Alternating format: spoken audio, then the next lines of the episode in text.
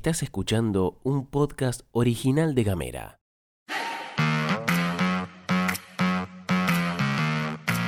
Hoy es miércoles 11 de mayo y están pasando un montón de cosas que te vamos a contar en unos minutos. Bienvenidas, bienvenidos y bienvenides. Información Editorial. y buena onda. Las noticias en 10 minutos. o menos. La pastilla de Gamera. Gastón Lodos. Flor Vaso. ¿Y vos?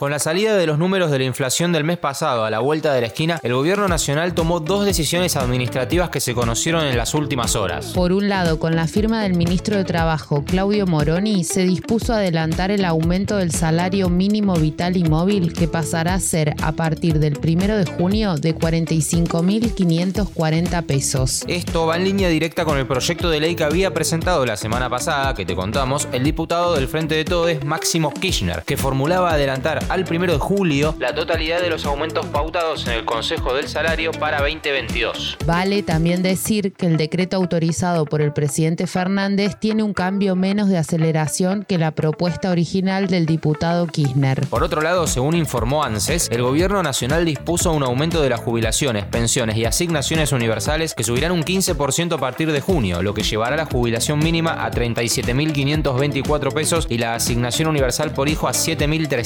7.332. Ayer al mediodía y al borde que toque la campana, los concejales de Río Grande firmaron el dictamen para habilitar el tratamiento del proyecto de paridad que viene siendo debatido en la ciudad para la conformación del cuerpo legislativo. Se necesitaban cinco firmas para habilitar la votación en la sesión y quienes pusieron el gancho fueron Lasalle, Mora, Campos y Calizaya, autor del proyecto, todo desde el bloque Forja, y quien se sumó a la rúbrica fue el presidente del cuerpo, Raúl von der Tussen. El gran interrogante es qué pasará con el articulado del proyecto en cuestión a la hora de votar, sobre todo por el famoso artículo 3 que plantea la paridad de género en la conformación del Consejo y que fue criticado por el Ejecutivo Municipal. Una posibilidad es que se vote cada uno en particular. Al respecto, von der Tussen en declaraciones a FM Masters observó este artículo y fue muy crítico del bloque de Forja.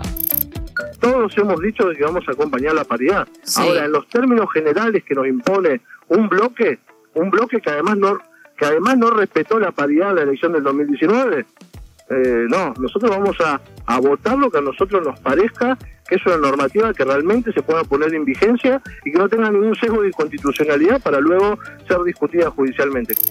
Hoy, a partir del mediodía, en el Centro Cultural Yaganes, habrá sesión y debido a las repercusiones de los últimos días, estiman que va a ser multitudinaria. ¿Habrá paridad? Mañana seguramente vamos a tener más información sobre este tema.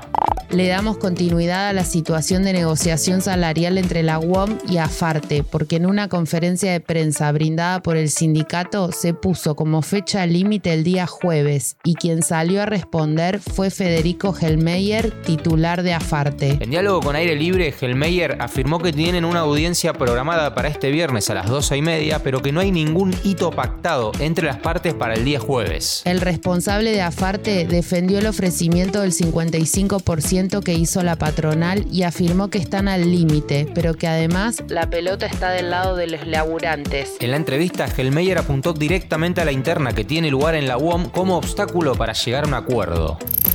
Nosotros no decimos esto para, para irritar la situación o para ponernos duros o lo que fuere. A ver, es un ofrecimiento del de 55% para un periodo que escasamente es de, unos pocos meses y con una revisión después en noviembre.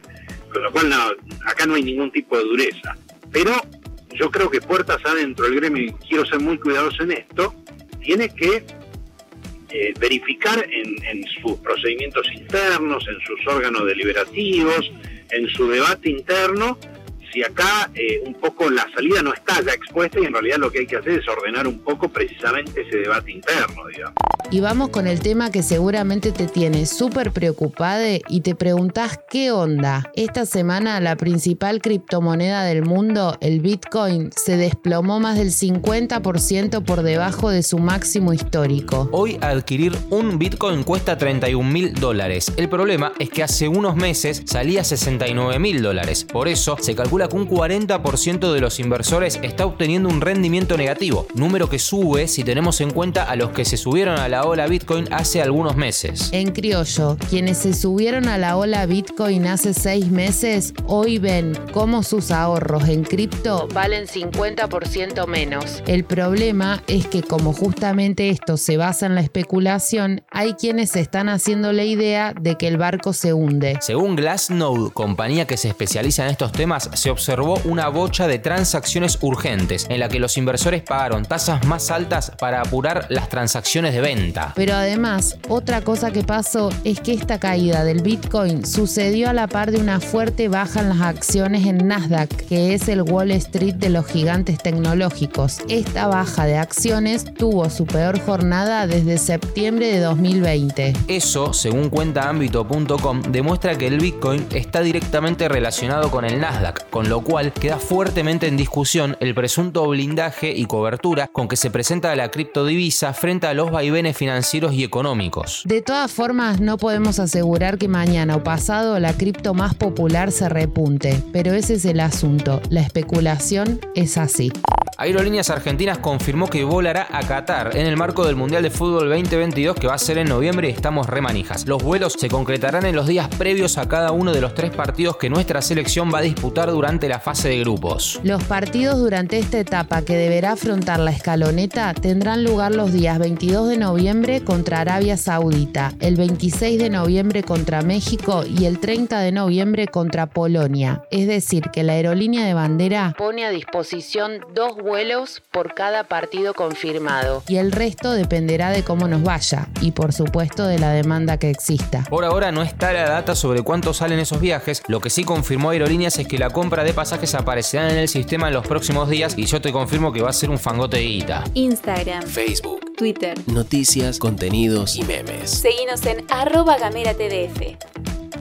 Hasta acá llegamos, gracias por habernos acompañado. Recordá visitar arroba gamera TDF, Facebook, Twitter e Instagram. Subimos un montón de contenido y ahí puede haber algo que te interese. Además, 549-2901-502990. Recibís nuestros contenidos, pero además podés pasarnos data, información o podés pedirnos data e información. Podemos ampliar algún tema que tocamos en la pastilla que te interesó. Te podemos pasar un link y demás. Así que ya sabes, esa es nuestra línea directa de Gamera. Que tengas un excelente miércoles. Excelente miércoles para vos. Esto es todo, amigues.